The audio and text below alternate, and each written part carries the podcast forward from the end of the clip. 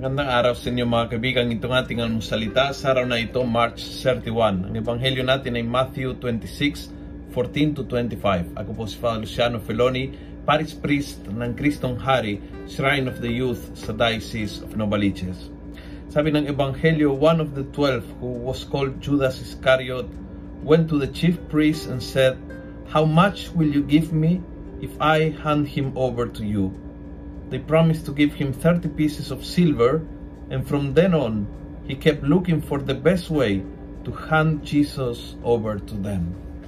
Sa kanya, ang pera ay napakahalaga.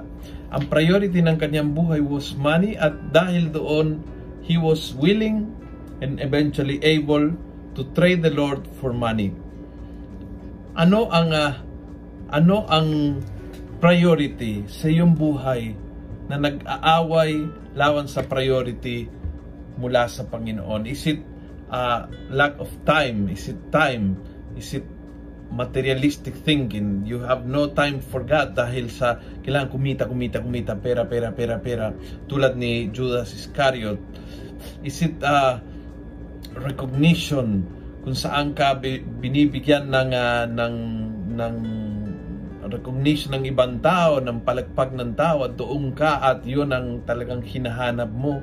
Ano nga ba? Ano nga ba ang value na talagang binavalue mo na overvalued?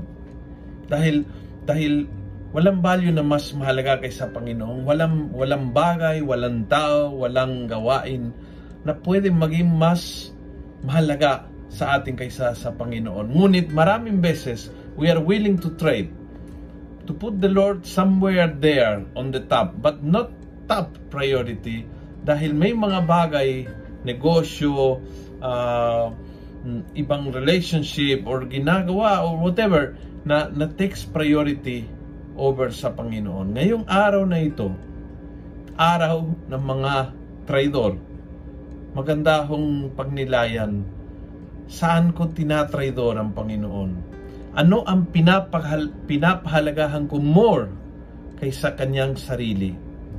And therefore, it's a day to reorder our priorities para hindi tayo patuloy na maging traidor ng ating best friend. Kung nagustuhan mo ang video ito, pass it on. Punuin natin ng good news ang social media. Gawin natin viral araw-araw ang salita ng Diyos. God bless.